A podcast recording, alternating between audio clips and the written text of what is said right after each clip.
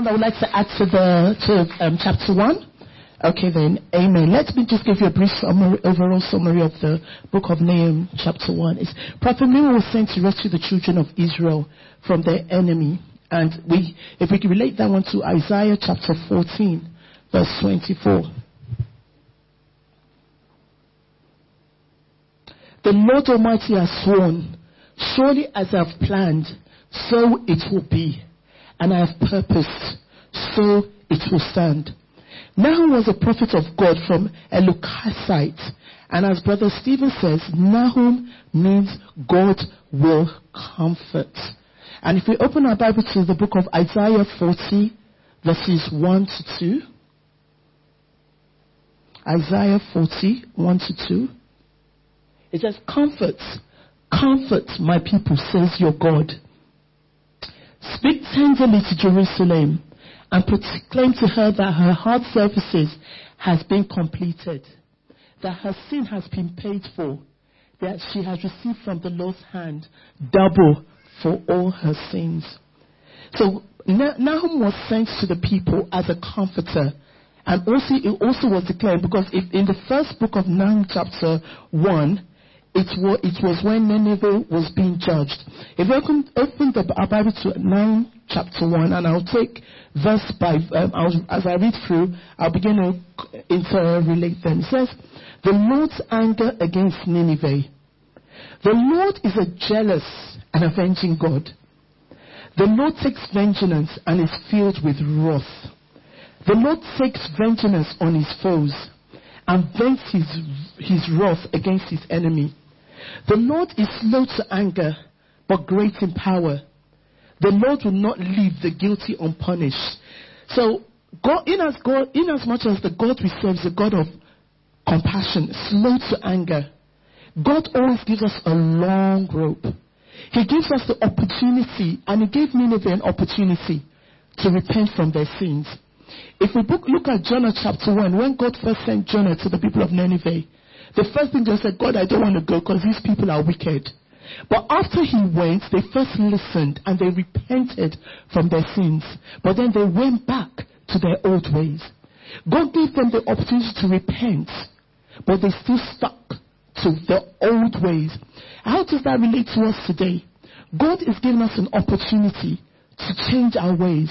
Let us look at the works of our hands.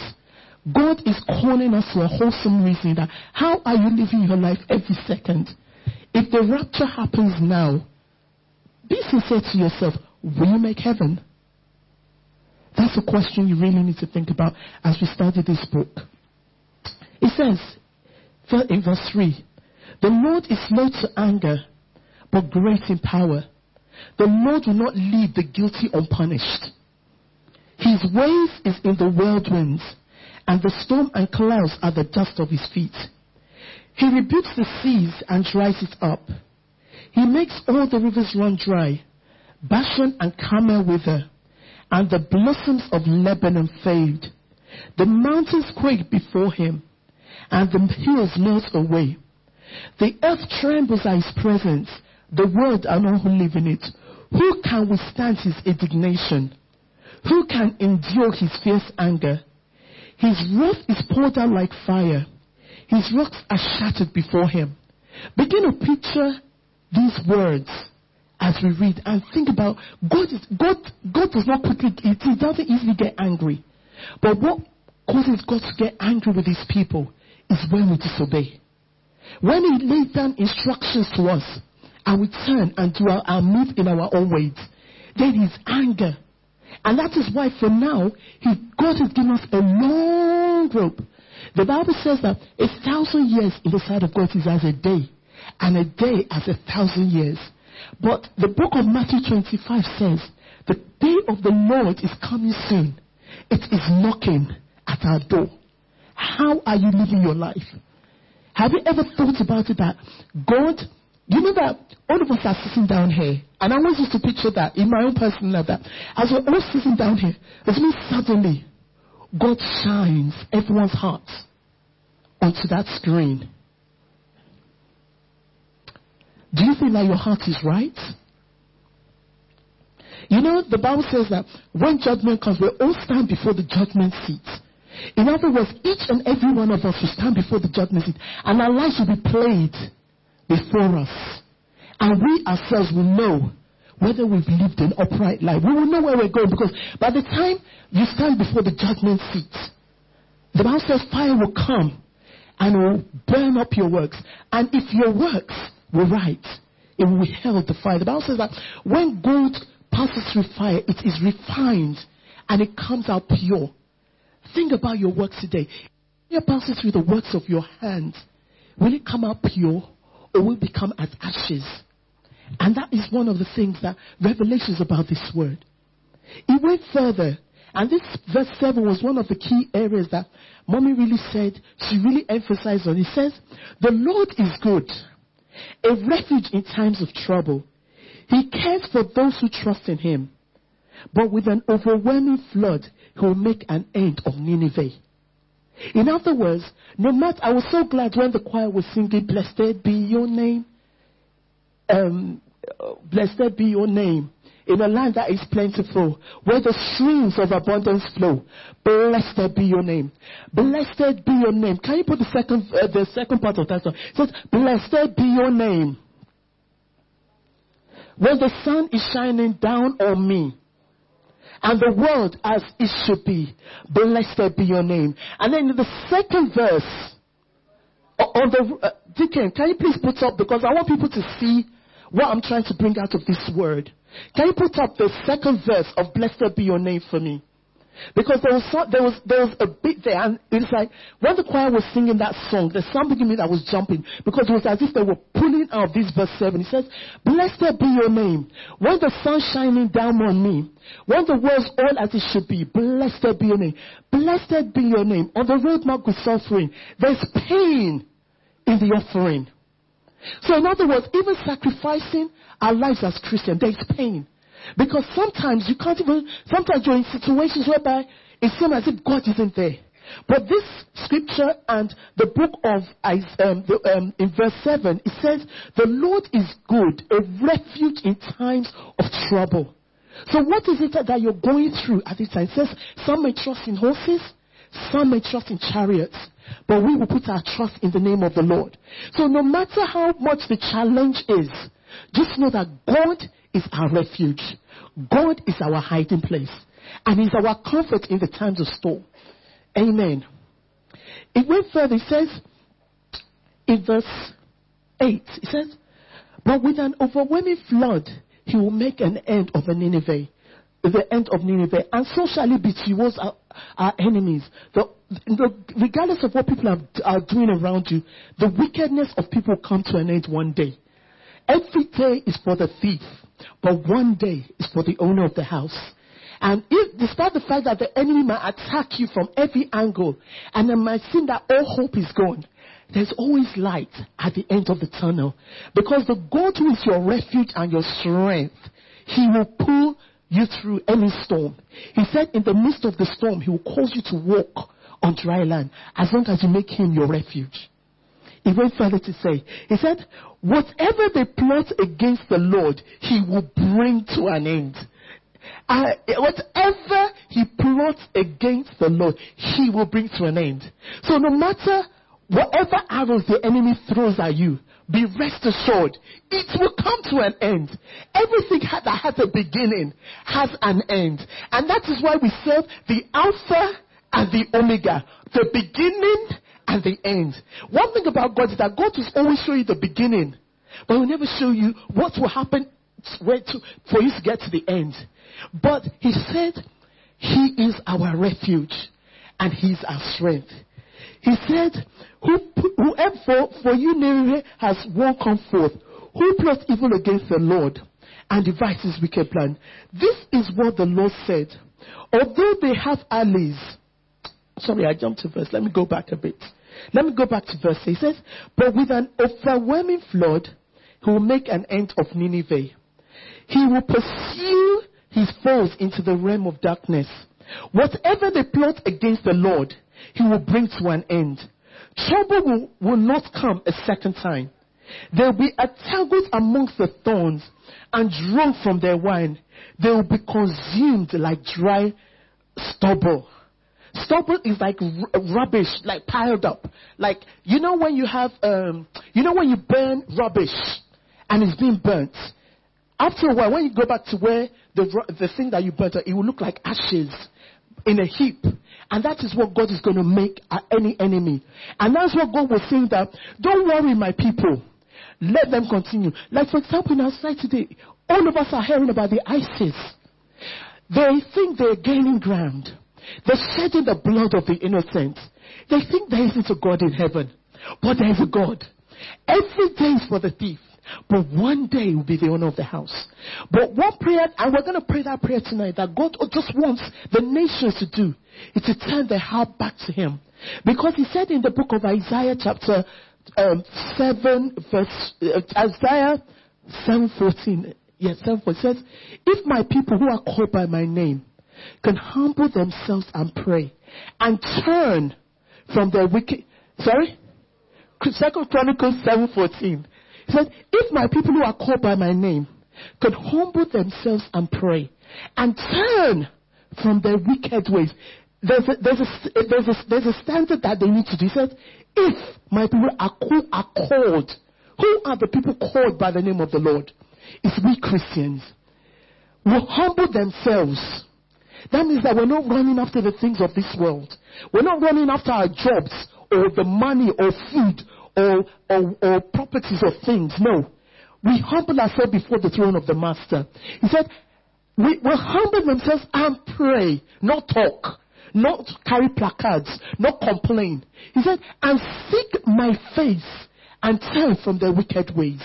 He said, then will I hear from heaven. I'll forgive their sins and I'll heal their land. This scripture, we need to ponder over it, that God, this scripture has to be fulfilled in our time. It has to be made manifest, because the Bible says there's a time for everything under heaven, and it is now a time of call for we believers that God has raised up for this time, for this scripture to be fulfilled, that we humble ourselves and pray and seek the face of God and turn from our wicked ways. Hallelujah. It goes further. He says, this is what the Lord says. Although they have allies and are numerous, they will be destroyed and pass away. Although I've afflicted you, Judah, and Judah means praise, and it represents the church today. He said, I will afflict you no more. Now I will break their yoke from your neck and tear your shackles away. The Lord has given a command concerning you, Nineveh. You will have no descendants to bear your name. I will destroy the images and idols that are in the temple of your gods. I'll prepare your graves, for you are vile. Look, there on the mountains, the feet of one who brings good news, who proclaims peace. Celebrate your festivals, Judah, and fulfill your vows. No more will the wicked invade you. They will be completely destroyed. Another part of this scripture that Mommy emphasizes is celebrate your festivals, Judah, and fulfill your vows. He says, good news, for the Lord has broken every shackle. He has removed the yoke of the Assyrians off our neck. Because one thing about Nahum, which also we saw in Zephaniah, is that God always remembered the remnant of His people. God always remembers us. So no matter whatever is happening around us, just know that our time of celebration is coming. And God will fulfill everything that He's written concerning us. But the only reason why we won't see the manifestations is when we disobey the instructions that have been laid down. And if you remember that for these past 2 weeks on Sunday, our pastor has been teaching us about the Word, about walking in faith, about the concerned God, about the God that's calling us back to Himself, about us as Christians standing upon the Word. And one of those words is in the book of 2 Chronicles 7:14 that I read, that God in this time, ISIS cannot gain ground, ISIS cannot create fear, because I can guarantee people are living in fear now. It's like nobody knows. Everybody is wondering what's going to happen next. Where are these people going to target next? But the Bible says that if my people who are called by my name will humble themselves and pray and seek my face and turn from their wicked ways. He said, then, if you notice there's a comma, first, if my people, comma, that means that there is an instruction to follow. If remember what Apostle said, that when there's if, there's something will follow. He said, if. So if all of us, God's people, who are called by his name, which we are, humble ourselves and pray and seek the face of the Master and turn from our wicked ways, then he will hear from heaven and forgive the sin of our land, and he will heal our land. But we must turn. Let's look at the works of our hand. How many people have you despised today? Have you just looked at, can anything good come out of this one? How many times have you gone in the secret place and said evil things and then come out and then you want to lift up hands? It's a question I really want us to think about. Because each time I've read this book of Nahum, fear grips my heart. And it's changed my way of prayers that God, please, search the works of my hands. If you find any wickedness in me, Lord, please take it away. Because God is preparing us at this time for his judgment to come. I'll move now to Nahum chapter 2. He says from verse 1. He said, an attacker advances against you, Nineveh.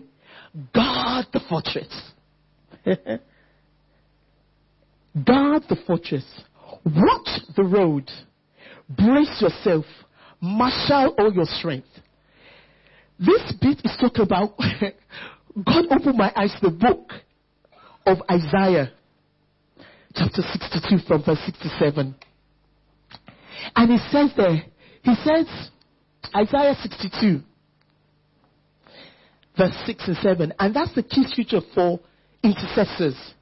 God said he has called us as watchmen. And it's just not for today, it's for each and every one of us. Because this scripture says, an attacker advances against you, Nineveh. Guard the fortress. Watch the road. And Mom said, God has set us as watchmen. We must not stay quiet until we see the word of God fulfilled in our lives, in the lives of our children, in our homes. God said, I posted you as watchmen over the nations, over United Kingdom, over your allotment. He said, on your walls, all Christ the tabernacle. He said, we will not keep silent day or night. We who call on the Lord, we must give ourselves no rest. Until when? Verse 7. Verse 7, Deacon. And give him no rest till he establishes Christ's tabernacle and make her the praise of the earth. Put your name there. God said, we must not keep silent day and night. Have you been established? Are you where God wants you to be? It's a question I'm asking all of us today. Have you gotten to where God wants you to be as an individual? Have you got to, Pastor? Have you got? No, amen. Amen. Sister Usa, have you got to where God? Why? He says he has posted us watchmen on the walls of our lives, of the walls of the nation, of the walls of our church. All Christ the time. We must not keep silent day or night. We who call on the Lord, we must give ourselves no rest. Why? Until he establishes us and makes us the praise of the earth. Do you know that when we become established, ISIS will not have any stand over this nation? But the reason why is because we've kept silent. We have kept silent. But Nahum that we're studying now is going to wake us all up. 6 o'clock prayer is here every day. If you can't make every day, God sees every one of our hearts. He knows those who are genuinely working, and he knows those of us that are home watching television. 6 o'clock, come and pray 1 hour. And trust me, they keep to that 1 hour. 7, they're saying the grace. Friday vigil. You don't need to come every single Friday. But one Friday, at least make it once a month. Come and pray. He said, he has posted us watchmen. If all of us, which all of us have acknowledged, we have not gotten to where we need to reach to. Why? Because we've kept silent. But God said you must not keep silent day or night. He says, the Lord says, an attacker advances against you. Nineveh, guard the fortress. But now it's in Christ the tabernacle. Guard your fortress. Watch the road. Brace yourself. Marshal all your strength. Every part of your allotment that the enemy has attacked, it's time to rise up from your slumber. Maybe you've been resting, relaxing. No. Tonight, after we've heard this word tonight, we're going to rise up from our slumber. We're going to rise up. I'm going to pray until our lives is become established as God has written, spoken it to be. Unto our nations, the enemy cannot come in. The reason why the enemy can come in is because we are sleeping. But when we arise, when we pray, when we join our house together as one, and we begin to declare that God, begin to expose these people. Anywhere that He's begin to expose them. Begin to expose them. Look, begin to expose the plans of the wicked. Nineveh was planning in the city, but God of heaven saw everything. And the coming of the Lord is soon. If we do not rise up to pray, they will take over the land. He says, the Lord will restore the splendor of Jacob, like the splendor of Israel. Though destroyers have laid them waste and have ruined their vines, the shields of the soldiers are red. The warriors are clad with scarlet. The metal of the chariots flashes on the day they are made ready. The spears of juniper are burnished. The chariots storm through the squares. They look like flaming torches. They dart about like lightning. That is what they are for now. But there's a God in heaven that doesn't keep silent. They might have blown people up. They might have blown themselves up. They might be plotting. But because we shall arise, and we shall guard our loins, we shall take over the land. We shall take over the land. Mom revealed to us, she said, we must identify the attacker. And who is the attacker? The devil. He's the one that attacks marriages.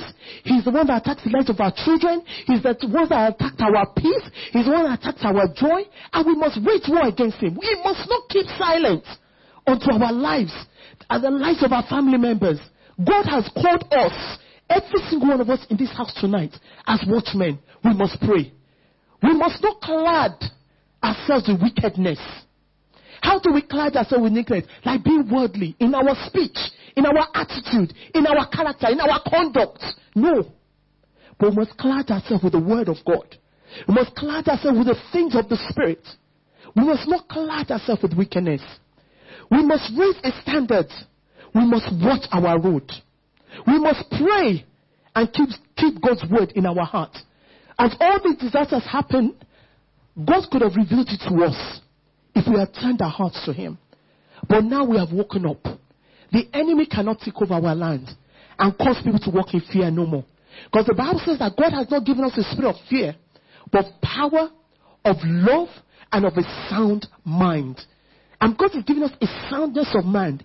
The earth is the Lord's, and the fullness thereof, the world and all that dwell therein.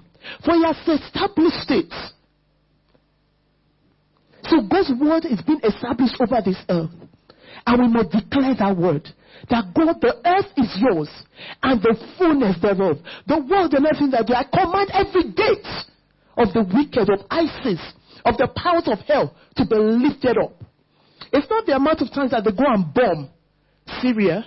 It's not the amount of time they even go into Iraq to look at their nuclear bombs. How they keep on seeing it over and over in the news that we're all sitting on a time bomb. They know that the bomb is about to be released, but nobody knows where. But there's a God in heaven that sees all things and is able to reveal to us. Because the Bible says that secret things belongs to God, and He makes them known to our children and children. And we are God's children. So that God can reveal the secret things. But all we have to do, church, is to rise up and pray. And begin to declare, begin to pull down, begin to destroy, begin to declare the word of the Lord. Hallelujah. Amen. Thank you, Jesus. though the battle may be tough, but God will restore our splendor. Though the battle may be tough, but God will restore our splendor. Amen. Verse 7. It decreed that Nineveh be exiled and carried away. His female slaves mourn like doves and beat on their breasts. Nineveh is like a pool whose water is draining away. Stop, stop, they cry, but no one turns back. Mummy emphasized, whenever the river dries up, the pool will dry up. No one can stop the battle cry. You must never let the word of God dry up in you. What gives us the edge over everything is the word we know. What you do not know, you cannot declare. The reason why these people are bold and they go to do what they do is because they believe in what they're doing. They believe it is right. But we have the Most High God. We have the Word of God. We have the authority to speak because God has given us that authority before the foundations of the earth. And when Jesus went to Calvary and was nailed on Calvary, he paid the price and he took the keys and placed it into our hands. That at the name of Jesus, every knee must bow. But for us to exercise this, the water in us cannot dry up. And in what way won't it dry up? When we spend time in this word. When we spend time studying the word. When we chew the word. The book of Joshua chapter 1 verse 8 says, this book of the law will not depart from our mouth, but we will meditate upon it day and night. Day and night. They meditate. These people also, they are meditating on the Quran, and they believe so much in it, and because what they believe is right, they execute. So why don't we meditate on God's word? He says, do not let this book of the Lord depart from your mouth. Meditate on it day and night, so that you can be careful. It gives us warning, so you can be careful to do everything written in it. So there's a warning. Being careful. It says, when you are then careful, then you prosper. And then you'll be prosperous and successful.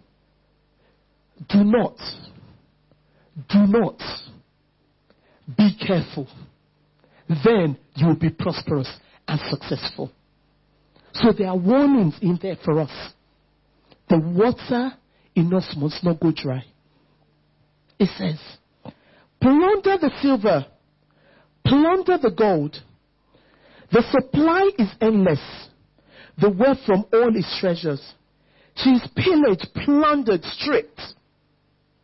Hearts melt, knees give way. Bodies tremble, every face grows pale.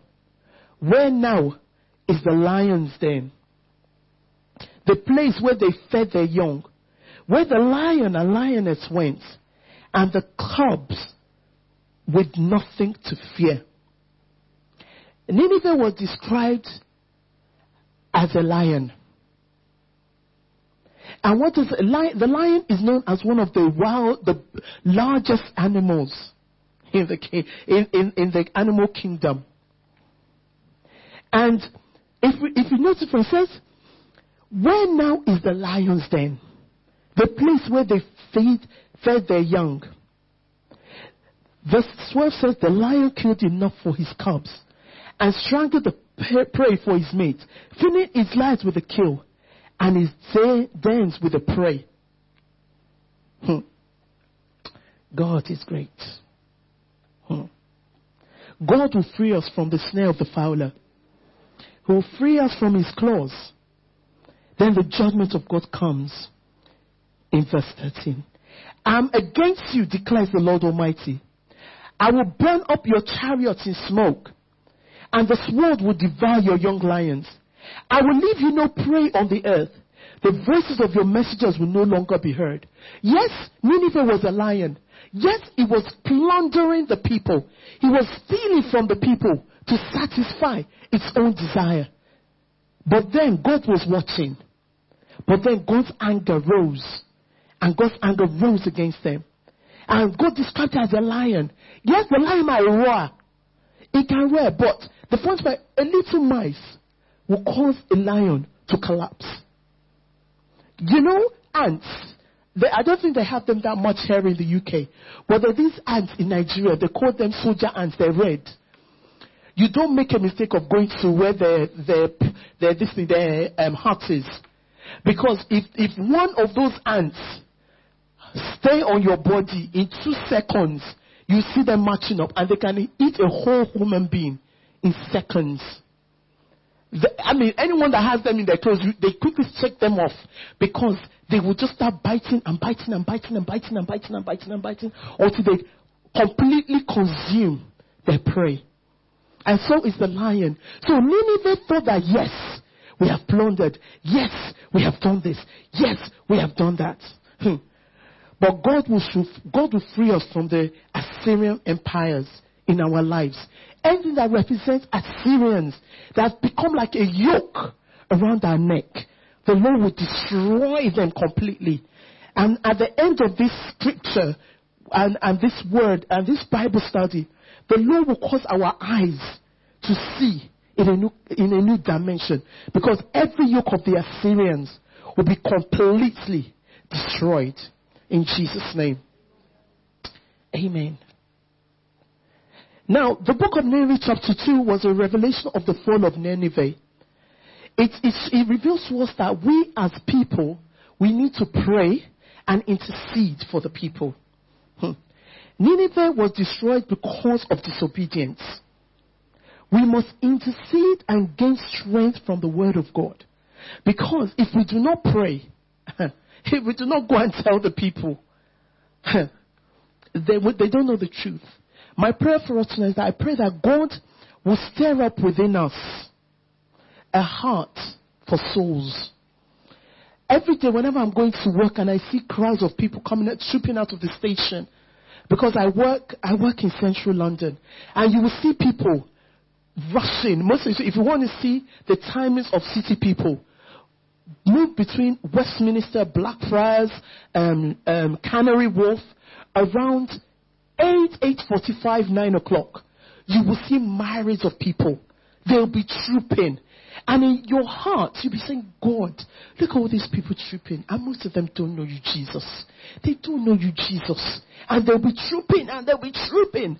And when it's about 5, between 5 and 6, when the office closes, you see them trooping out again. Some of them, they go to the pubs, and you just stand and you just watch that. God, these people need to know you, Jesus. How can I reach out to these people? How can I speak to them? How can they come to know you? But God is calling, because if we do not tell them, some of them have never heard about Jesus. We might think they have, but some of them have never. And because God gave Nineveh an opportunity to repent, they first repented, but they went back to their evil ways. Why? Because there was no one to continue to tell them about their wickedness. And that's exactly what God is speaking to us again to the Christ the Tabernacle. We need to rise up to evangelism. We need to tell the people. We need to pray that, God, give me a strategy that can reach out to the heart, that can penetrate, that can break into the walls of these people, and that they will listen. Amen. Thank you, Jesus. We're going to move to chapter 3, which is the woe to Nineveh. Why woe to Nineveh? Woe to the city of blood, full of lies, full of plunder, never without victim. The craps of whips, the clatter of wheels, galloping horses and jolting chariots.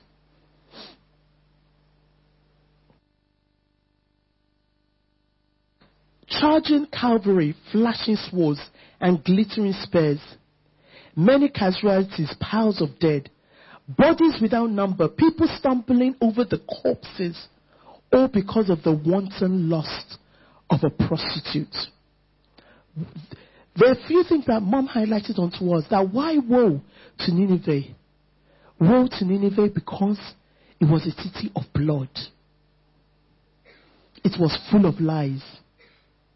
It plundered the innocent. Why woe unto Nineveh? Because of their wickedness. And God likened it to a harlot.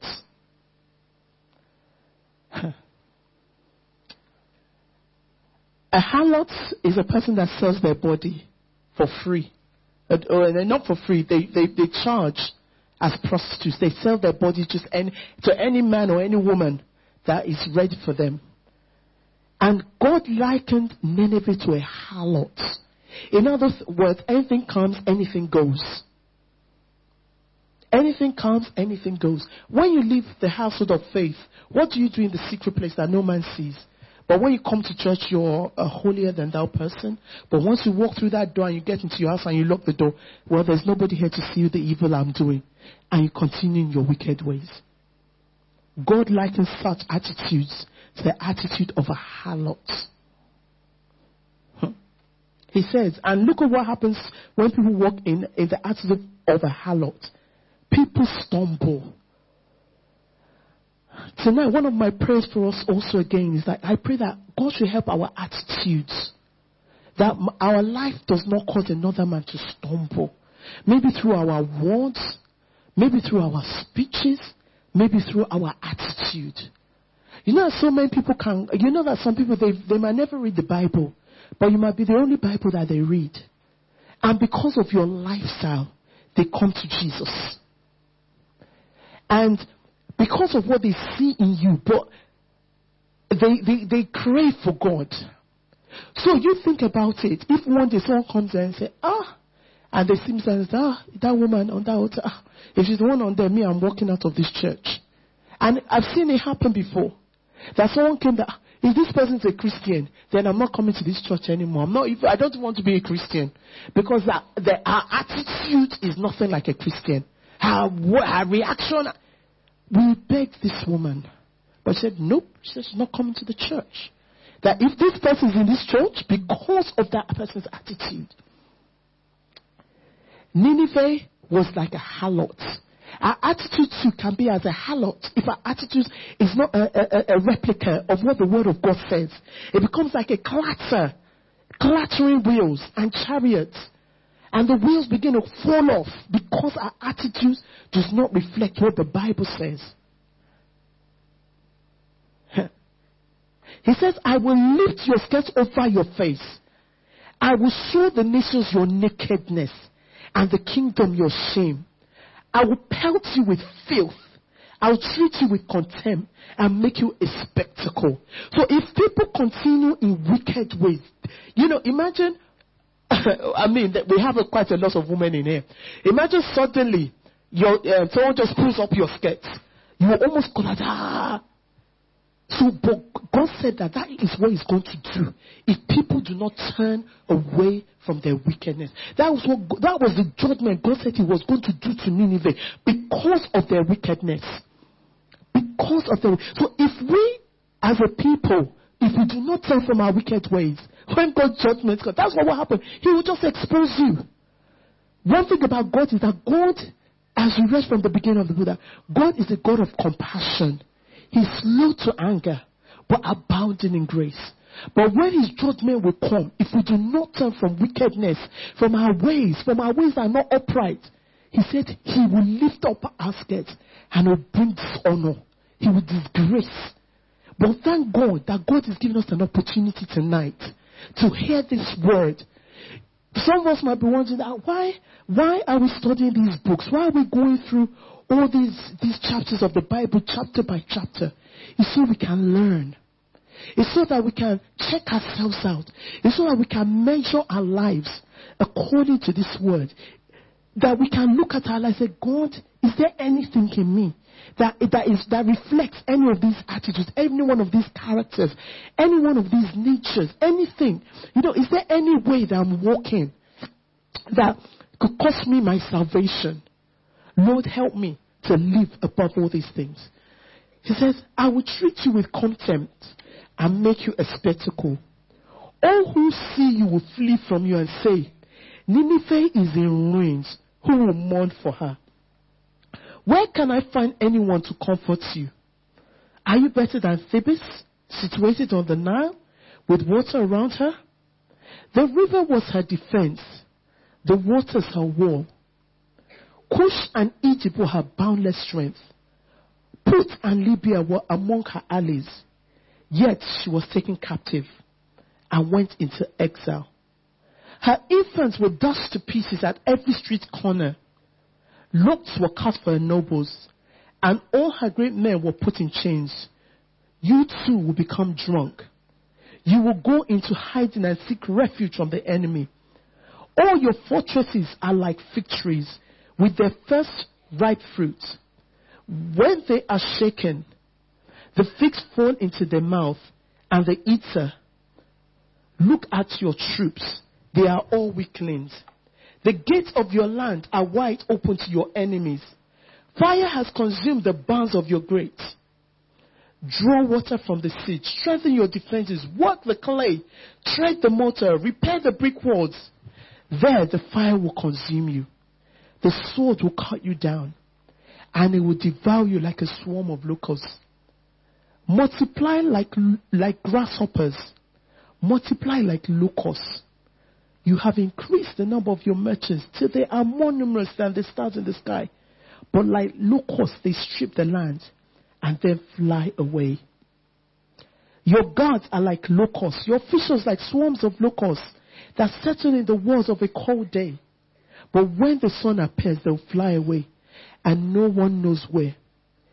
King of Assyria, your shepherds slumber. Your nobles lie down to rest. Your people are scattered to the mountains, and no one to gather them. Nothing can heal you. Your wounds are fatal.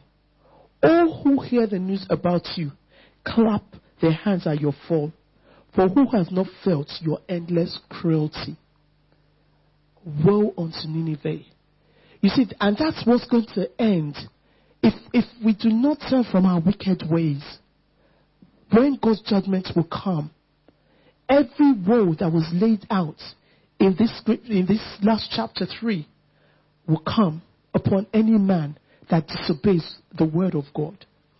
God will make you, the nakedness of the people known. Even everything around you will begin to crumble if we do not obey what the word of God has said to us. God has opened our eyes tonight. He has opened up our understanding to this word. Now it's up to us to now take this word and run with it. It's now up to us to go back, and look at this word line by line, precept upon precept. I pray for understanding that God, open my eyes. If there be any act of weakness that can cause your judgment to come upon me, Lord, search my heart. Any act of wickedness in me, God, search me. Because I don't know about you, but when I was reading, all the woes, I said, God, let your mercy arise. Let your mercy arise upon the nation, upon those who have been killing the innocent and think that they're defending you. God, let your mercy arise. God, let your mercy arise. Because when God's judgment comes, we'll begin to plead. But God is giving everyone an opportunity, to change and turn from wicked ways. I wish we all had the opportunity to go before the nations and speak this that we have learned from this book. Because then people will turn from their wicked ways and they will repent. But how will they know if we do not go and tell them? How will they hear about all these things if nobody is there to tell them? And how can we tell them? By our own lives becoming a replica of Jesus. By our own lives being an epitome for people to read. Letters for people to say, no, there's something about this man, there's something about this woman that is different, and it's the presence of the Master, because we've let the word become real to us. In conclusion, can we please open to the book of Hebrews, chapter 2.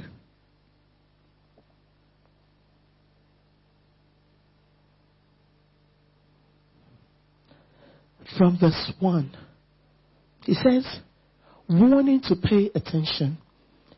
We must pay the most careful attention, therefore, to what we have heard, so that we do not drift away. For since the message spoken through angels was binding, and every violation and disobedience receives its just punishment, how shall we escape if we ignore so great a salvation? This salvation, which was first announced by the Lord, was confirmed to us by those who heard him. God also testified to it by signs, wonders, and various miracles, and by gifts of the Holy Spirit distributed according to his will. It is not to angels that he has subjected the world to come, about which we are speaking, but there is a place where someone has testified. What is mankind that you are mindful of them? A son of man that you care for him? You have made them a little lower than the angels, and crowned them with glory and honor, and put everything under their feet. In putting everything under them, God left nothing that is not subject to them. Yet at present, we do not see everything subject to them. But we do see Jesus, who was made lower than the angels for a little while, now crowned with glory and honor, because he suffered, so that by the grace of God, he might taste death for everyone. In bringing many sons and daughters to glory, it was fitting that God, for whom and through whom everything exists, should make the pioneer of their salvation perfect through what he suffered. Both one who makes people holy and those who are made holy are of the same family. So Jesus is not ashamed to call us brothers and sisters. Father, our God, in Jesus' name, we thank you, Lord, for the revelation of your word tonight. We thank you, Lord, for the insight you've bestowed onto us. Father, we thank you, Lord, that there's so much that you've taught us over these past weeks from this Bible school. And the reason why you've taught us this word is so we can come to a wholesome reasoning about your coming and about the work you've placed in our hands. Father, you said that Jesus has paid the price on Calvary. And that is why tonight we commit ourselves unto you, Holy Spirit. Father, the Bible says that you sent the Holy Spirit to be our guide, to be our counselor, to be our teacher, and to make known unto us what is in the heart of the Father and of the Son, that we can display your splendor. Father, into your hands I commit each and every one of us tonight, O God. Father, as we have heard these words from the book of Nahum, about you being our refuge and our strength, about you being our shield and our buckler, about you being our sustainer, and about us continuing to walk in obedience of your word. Father, empower us, Father, at this time, to live upright before you in the name of Jesus. Father, help if there be any act of wickedness in us. Father, ask that in the name of Jesus, that you take them out of our lives in Jesus' name. Father, the Bible says that, Lord, that when the veil is removed, then we will see. Father, take away every veil over our eyes in Jesus' name.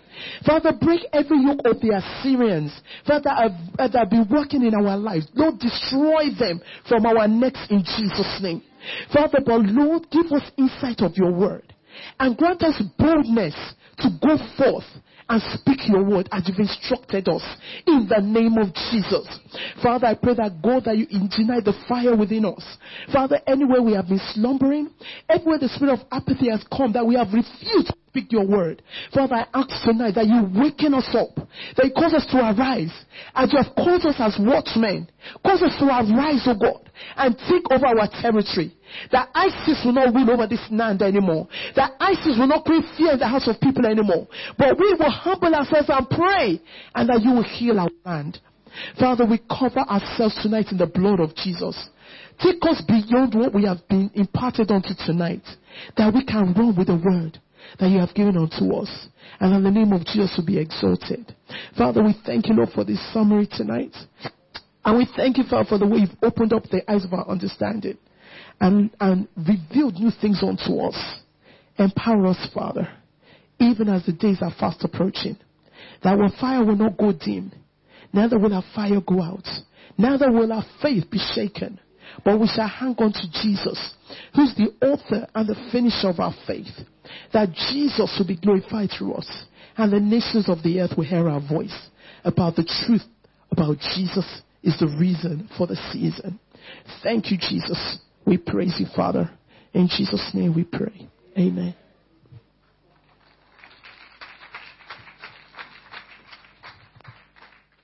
Get ready for 2016 is the year of open heavens. Join Apostle Alfred Williams for Watch Night 2015 at the incredible Christ Faith Tabernacle Cathedral this New Year's Eve. Come and experience an open heaven as you have never experienced before. I see the angels of God put into operations, releasing the wind. And I see again men drunk by the wind, even as it was in the beginning. Watch Night Celebration 2015. Join Apostle Alfred Williams for a night of celebration, praise, and prophetic power. Enter the new year with fresh anointing from heaven, bringing freedom, direction, and power for 2016. And don't miss our extravagant Christmas carol service on Saturday the 19th of December from 7 p.m. Come to the incredible CFT Cathedral, 186 Power Street, Woolwich, London, SE18 6NL. Visit cftchurches.org or call 020-8316-2332. Join us as we enter into 2016, the year of open heavens.